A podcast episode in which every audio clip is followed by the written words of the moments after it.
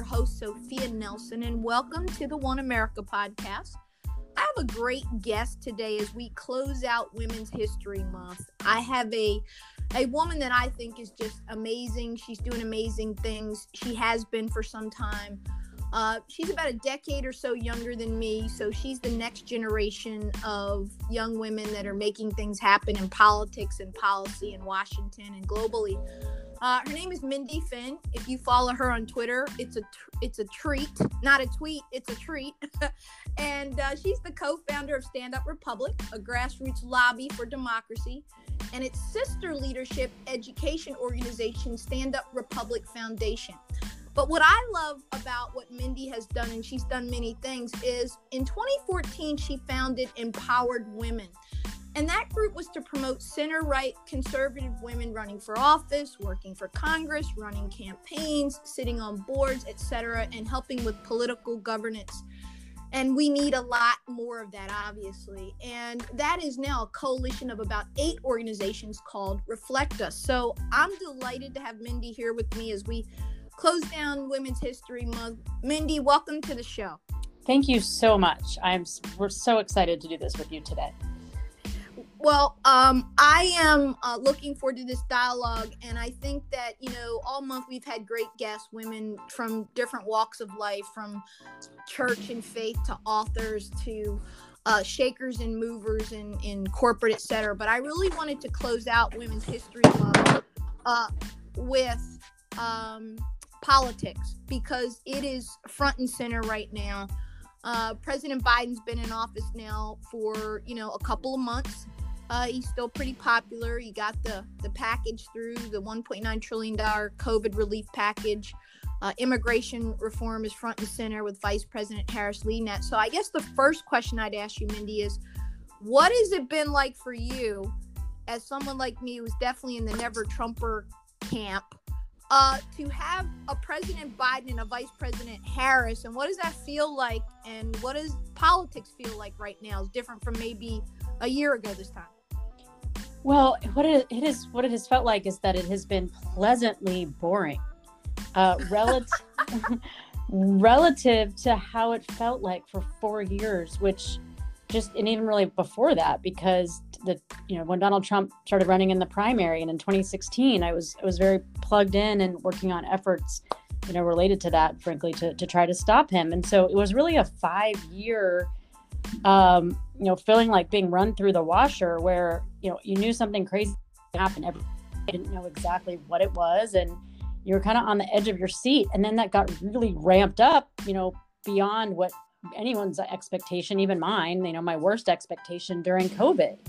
And so to have President Biden and Senator Harris in office, you know, people who I have never agreed with, you know, all of their policy positions maybe not most of their policy positions, but I, I trust that they are working hard every day to do what's best for all Americans, not just a narrow base, and that they have competent adults in charge.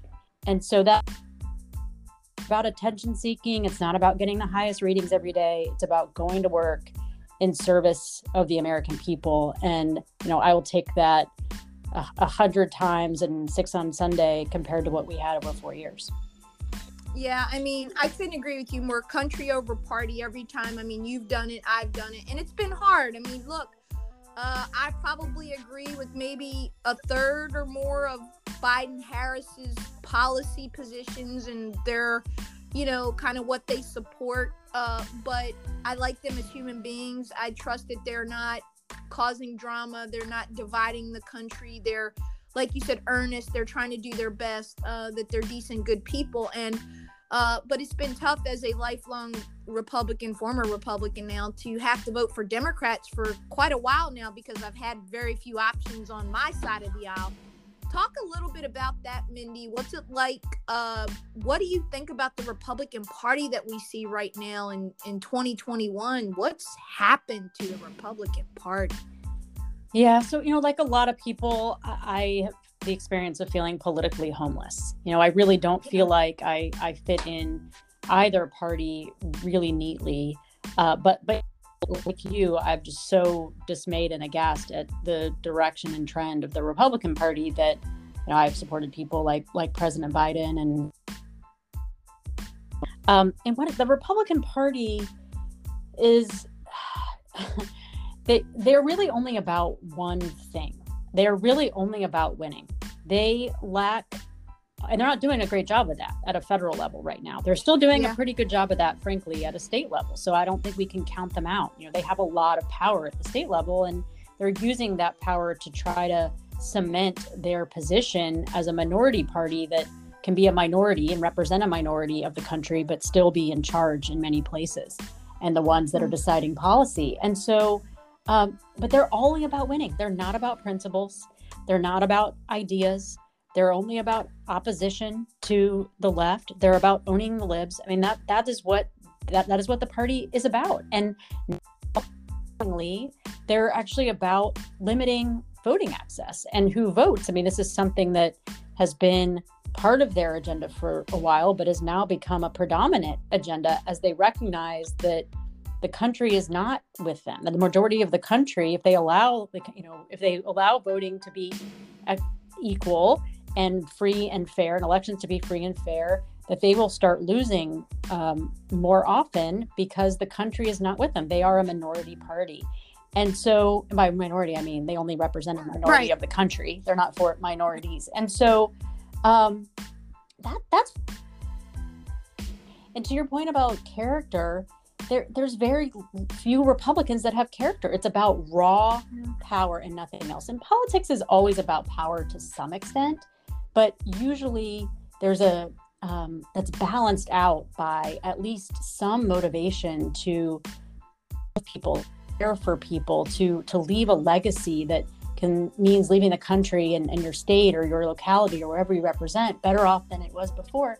And that's just not what it is any, anymore. And it's it's also about really blind. I mean, this was a party that, when when I was conservative, it was because um, I, I support for a lot of reasons, but one was that I believed in a free exchange of ideas, just like I believed in free markets. I believed in free speech, free speech, and a free exchange of ideas. And the party still says it's about free speech with all this cancel culture nonsense, but at the same time, they demand blind loyalty to, mm-hmm. you know, Donald Trump during his time, um, and they're still demanding that today. So they're going so far as to censure, um, you know, Republicans who have been loyal Republicans their entire career who dared vote for uh, to certify the election results or dared vote for impeachment or a Secretary of State yeah. who dared do his job and support the fair and you know many times um, checked you know free and fair election so that this party is one that, you know, I think there were bad aspects of the party, really rotten aspects that I glossed over for a while because I saw that there was enough good, and that for me there was a greater good in um, helping, you know, the Republican Party be strong and and to advance his ideas. But today, you know, the, the prevailing wing in the Republican Party is just devoid of all that. You know, uh, you're absolutely right. I, I came home um, over the weekend from grocery shopping and you know you pick up your mail and you know it's political season in the commonwealth of virginia we have a governor's race lieutenant governor a down ballot and the mailers were stunning to me uh, people who are otherwise to my knowledge have been really good people good human beings you ought to see these mailers with allegiance to Trump because they're trying to win that Republican. It's probably going to be a convention versus a primary. And people who I know dislike him immensely are sucking up on these mailers and I'm thinking to myself, man, you really lost your way. And in the Commonwealth of Virginia, which is now pretty, pretty blue, uh, Republicans statewide just have no chance. They have no coalitions. They have no message. They've lost minority voters. They've lost white suburban women. Uh, Virginia, which was a pretty red state up until Obama and then became purple and then Trump started to turn very blue, uh, is now a state like many. Uh, I think Georgia's headed that way. I think many mm-hmm. others, mm-hmm. uh, yep. Texas eventually, Arizona, they're all going that way. And so your point is well taken about they they're devoid of ideas and that's hard let's talk about women though and and women leaders and we saw in the house women like liz cheney and uh, you know the congresswoman from washington state and others who voted for impeachment and who have raised their voice but what do you see mindy about women writ large conservative or center right women women like you and me where do we go now politically um what do you see as the future of, of, of women who are, you know, center, centrist? Yeah, that, that is a, a million dollar question and one that I've wrestled with quite a lot. I mean, you mentioned at the beginning that I had founded this organization, Empowered Women, to really empower and promote more center right and conservative women into into power, into political office. And you know, and for the past couple years, uh, I've wrestled with this point of is that something uh, that is a worthy cause that I think is a, a, good and noble cause anymore? When you know I myself really feel you know I'm, I'm more of an independent, and I'd like to promote more women like you, like people people like us who are independent minded. I think we need more of that. And there's the pathways for independent women are just pretty narrow. Yeah, you know, I agree. I um I had every intention if you had talked to me a decade ago about running for office at some point in the Commonwealth of Virginia as a Republican. You know, I mean, uh, like a, a, female version of a, a, a George Allen in the sense of my conservative, you know, bedrock policies, but someone that really knows how to cross the aisle and work with people and and and expand the tent, grow yeah. it. That's dead now. That is over. That is not going to happen, and that is so heartbreaking you know, that the Republican Party, the party of Lincoln, CNN's done this great series. I don't know if you caught it on Lincoln, has six parts and really, you know, talks about his rise to power, the beginning of the Republican Party. And when you look back now, Mindy, and you think about the Republican Party that was started in 1854 up to the 1860 election, and the party that freed slaves, the party that passed the 13th, 14th, 15th Amendments to the Constitution, the party of Reconstruction, you know, the party that fought the Klan, the party that mm-hmm. uh, helped with civil rights, Everett Dirksen, Margaret Chase Smith, Eisenhower. I can I can go all the way through everyone up until the Southern strategy, which starts with Nixon, which was kind of the demise of the GOP, if you will. Um, it's hard to watch this, and so again, I'm wondering: Do you, as a woman, a woman who's been in politics for a pretty long time in policy, do you see something else coming up beside the Republican Party, and will women be a part of that movement? Do you see like this shift? Will there be a new Republican Party? Will there be something else? Uh, what do you think happens? Because clearly, the one that's there is not sustainable on a national level. It, it, I just don't see how they get elected to anything. Yeah. Well, the first thing I would say is, look, we can't, we can't disengage. So, as women, you know, as all Americans that have an interest in serving our country, I mean, disengagement's not an option because if we do that, then you just yep. give it up to the people who you know aren't going to be good good stewards of it frankly and i think that's what's happening a lot you know the people that are running are, are the ones who are the most opportunistic who are just the showboats. And yep. and so we just you can't disengage. There is still room. I mean it's getting difficult in in some places and the way the system is set up um, you know it, it really works to the disadvantage of kind of more big tent, you know, people who want to reach across the aisle, who want to big, build big coalitions, you know, people who want to build up um, support by addition as opposed to subtraction. Yes, like it's becoming more challenging for those people to win in some places as we become more po- polarized as a nation. But there are still those opportunities. There will we're still, um, you know, good. You know, we all have our own view of what's good or bad, but good members of good Republicans who were elected in this mm-hmm. last election um, you know, people uh, as as one of them, um, and, and uh, Anthony Gonzalez, another one people point to. I don't think he was. I don't know if he was elected last time, but there are still good members getting elected um, mm-hmm. by running their own race and without having to to sell out or, or sacrifice their their principles. So I think that that is first and foremost. You can't give up. People should try, even if the path seems narrow or even if it seems hard. Um, the the other thing is I'm pretty so I'm pretty bullish on um or I, I would say I'm, I'm pretty bullish on that something has to get better and that people really need to you know continue to engage and try to run where there are opportunities even as Republicans. I also believe that um, we must reform the system. And I, I, know this is something that I think you work on and believe. I certainly believe we, we um, ex, you know, I work a lot on now reform to turn primaries into nonpartisan contests where it opens yep. up the door to more people to run on different party banners. Um, it choice, choice voting. yeah, so a nonpartisan about? primary. Yeah. So a primary that's nonpartisan, one primary. You know, so the parties don't control. The parties can still nominate their own candidate if they want to participate in that primary, but it's one primary. The top four or five yep. candidates advance from that primary. So it's not just limiting it to two candidates.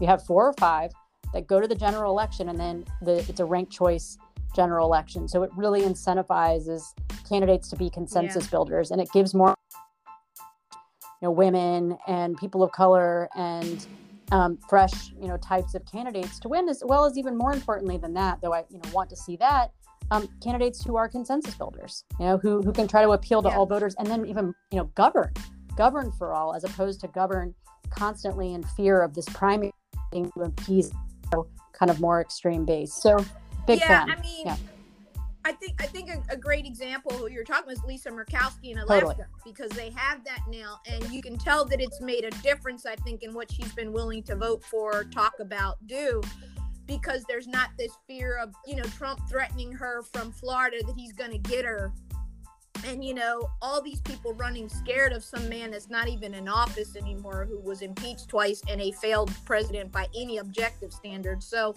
I think that you're right, and and I know that you and I are working on some stuff with with lots of other great people, and I'm excited about us being able to talk about that more soon. But let's shift in the time we have left and talk about Women's History Month. So this is March is the month that we honor women, and I just would like to get some thoughts from you on how you feel COVID has really impacted women um, we know it's been hard, and how you see that playing out maybe in the 2022 elections. Do you think more women will run, given you know the the financial hit, the hit to small businesses for women, et cetera? And you know, I guess that's the first part of my question. Do you think that COVID will have an impact on women wanting to run for office more and govern? Do you see that? Uh, I I do. I think yes. The, the you know the data shows, and, and, many of us have felt this. I, I myself, you know, a mother of three young children. Um, you know, we've all had our struggles during COVID as and you know women people tend to say tend to step more into that caregiver role for parents and for friends and siblings and children and whatever and also just bear kind of more of the emotional responsibility and toll. Um, but women are warriors. And yes i think you know yes covid has taken a toll um, there might be a financial hit but I, I also think the other thing it's done the silver lining is that it has really underscored the importance of competent leadership and people yeah. who can you know get get stuff done for lack of a better term put their ego aside and get stuff done when people's lives are at risk and and so it is for that reason that i, I don't think women are going to get into this place of nihilism or this place of you know oh i just you know there's not a place for me in public life. I i think i think there's some risk at that risk of that.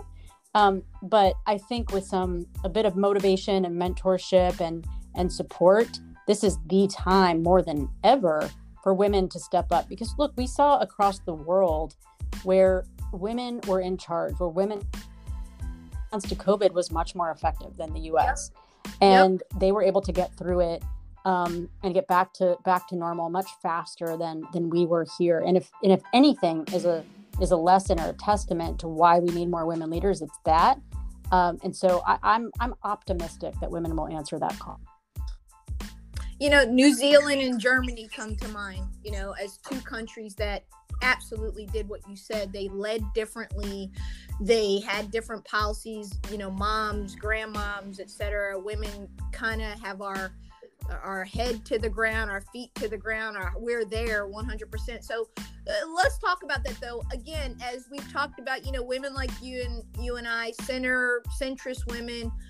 Truthfully, Mindy, I think that's where the country is right now. I think that the country is, to be honest, and we were to look at polarized partisan politics, Democrat or Republican, those numbers are actually shrinking, right? Definitely Republican but independent is where most people identify it, you know what I mean? Those are the people yep. that are unaffiliated or independent. So I guess the question I have is do you think given what we've seen, I mean, you and I both agreed at the outset that although we supported Biden Harris and we've supported some other Democrats probably that we wouldn't have if we would have had better Republican options, people that, you know, represented our values in the Republican Party we signed up for. I do think it's going to be important to have an opposition party of ideas, right? Of uh, competency, of character, of moral courage, all those things. And I guess my, my my last question is: Do you believe women lead differently? And if so, what do you see a new generation of conservative women, or maybe that's not the right term, independent women? What do you see us bringing to the table? You know, over the next decade or so, uh, that really helps to move the country forward. Yeah, well, I'm going to get, you know, kind of, I mean, I've been real here the whole time, but just kind of get real. I like to live in the optimistic lane, but here's here's a reality. Our our democracy um, needs a shakeup. It needs a renewal. We the Republican Party needs a fracture. Uh, we need on these electoral systems that we've talked about. We need to build political power for independents, and if we're going to do that, we can't do it by business as usual and by having the people who kind of broke the system to begin with, you know, even if that wasn't their intention, um, be the only ones who are in charge. And by that, it has largely been, you know, white men. Um, we need a much more diverse, much more representative, much more reflective leadership structure who is going changing the system than who kind of broke it, frankly. Um, mm-hmm. I like and, it. And I I'm, like I'm, it. I'm a little bit concerned there's some risk unless those who have been under others that have been underrepresented kind of pushed to the push, push to the forefront um, because um, you know i think that just a lot of women i know you write about this a, a lot don't aren't really kind of willing to own their power or they don't feel to have the courage mm-hmm. to own their power and and they just absolutely must in this time and and so if that happens i'm i'm confident that and there is a younger generation um, who who's coming up who who can dramatically shift kind of and create you know, reshape or build anew that opposition party um, it must happen. I, I agree with you. You know yes like we're in a crisis and i'm so glad that you know president biden and kamala harris and that entire team um, are are there certainly much better than the alternative. And we needed you know emergency funding things like the 1.9 trillion dollar plan. But you know we just can't continue with having one party rule where there's these yep. massive bills and nobody has time to read them and knows what's in them and they just continue you know they pass we need to have regular order. We need to have debate. Um, debate is healthy. There needs to be opposition the push and the pull and we're missing that right now. And and so women really can play that role. I mean we do see obviously lisa murkowski you pointed her voice in that in the senate. Liz cheney has been great in the house. Um, but we now it's really time for that next generation of you know dive to, to step up and, and own the future. Yeah, I couldn't agree more. You know, the public square is uh, something that I think is what makes America unique in all the world. The debate of our ideas, the ability to let the other guy say something that really makes your blood boil. But in America, he's got the right to say it, and you have the right to to, to come back with your idea or your policy or say something that makes his blood boil. And yet we're still e pluribus unum out of many one. And I think we've lost that. And I'm going to give you the last word. You know, I was listening to Dr. Birx last night. I don't know if you happen to see the CNN special where they interviewed all the doctors. I watched some of it, yeah. And obviously, you know, she's been trending on Twitter all day and, you know, she said some pretty controversial stuff, you know, after the fact that, you know, we could have saved hundreds of thousands of lives, tens of thousands of lives at a minimum. And I just couldn't help but think as I was watching it, there was a sadness I felt that Donald Trump did so much damage to this country. He really did. And I guess my question is I'm an optimist like you, but I'm also a realist. Are we going to be okay? Are we going to get past this? I mean, what do you think? We we are going to get past this, but you know, America, I, I without a doubt, we're, we're, weaker than than we were, you know, four years ago, ten years ago. I, I, I have no doubt doubt have, we have lost our edge and we really need to get it back. And and frankly, I think that is what look, I, I think America, the reason I think we'll be okay is we do tend to rise to the occasion when we have been challenged and threatened.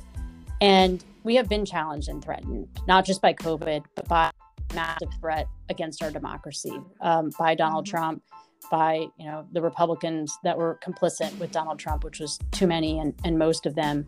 Um, and mm-hmm. America's rose Americans rose to the occasion and came together to elect Joe Biden, who for many of them that might not have been their mm-hmm. ideal candidate in a vacuum, but they did it to save our mm-hmm. democracy. Mm-hmm. Americans are rising to the occasion largely now with uh, you know the vaccine and covid response i mean yes it hasn't been perfect but largely you know the majority of americans united in taking covid seriously despite the terrible leadership we had in, man- in mismanagement at the top um, that kind of mm-hmm. challenged that response. It would have been much better had we had better leadership. But you know, Americans rise to the occasion. And what I would say the opportunity for Americans now is if we really want to get back to that place where we can authentically kind of wear our you know, I'm, I'm going to wear my patriotism all the time, but where we can sort of get back to that,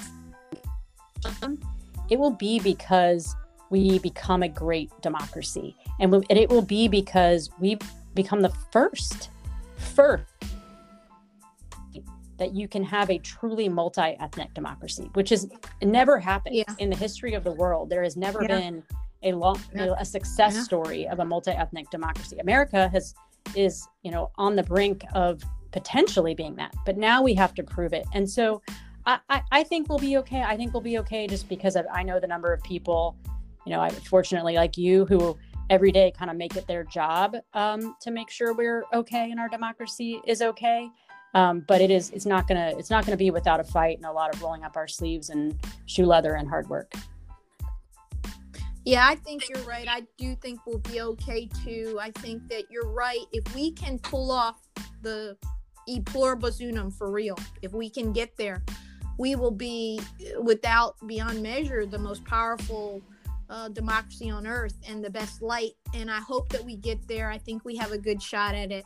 But tribalism and, and all the things we've seen, January 6th was a very scary day in America. Yeah. And um, I know you feel that way just like I do and everybody else. So, Mindy, I thank you, and I mean this from by my heart for the work that you do, for the work that Evan does at Stand Up Republic, the work that we are all trying to do now. And I thank you for being a woman that's leading. Um, you know, every woman doesn't get to be, you know, vice president or senator or congresswoman or have her name on a ballot or oh, whatever those things are. But there are a lot of women that are like yourself who are shakers and movers who are making things happen so that more women can do those things. And if no one said it to you, I want to tell you thank you because, as I do to all my women guests when they come on, because each of us does our part. And as I like to say in the Woman Code, we lift other women as we climb. We lift as we climb. And so, thank you so much. I appreciate you. And I'm going to have you back again. Likewise. Thank you so much, so much for having me. Um, and I, I love the way you put that. Okay. We'll talk soon. Have a have a blessed holiday weekend with Easter coming up and take care of those Thank you. you. You too. All right. Bye bye. Okay.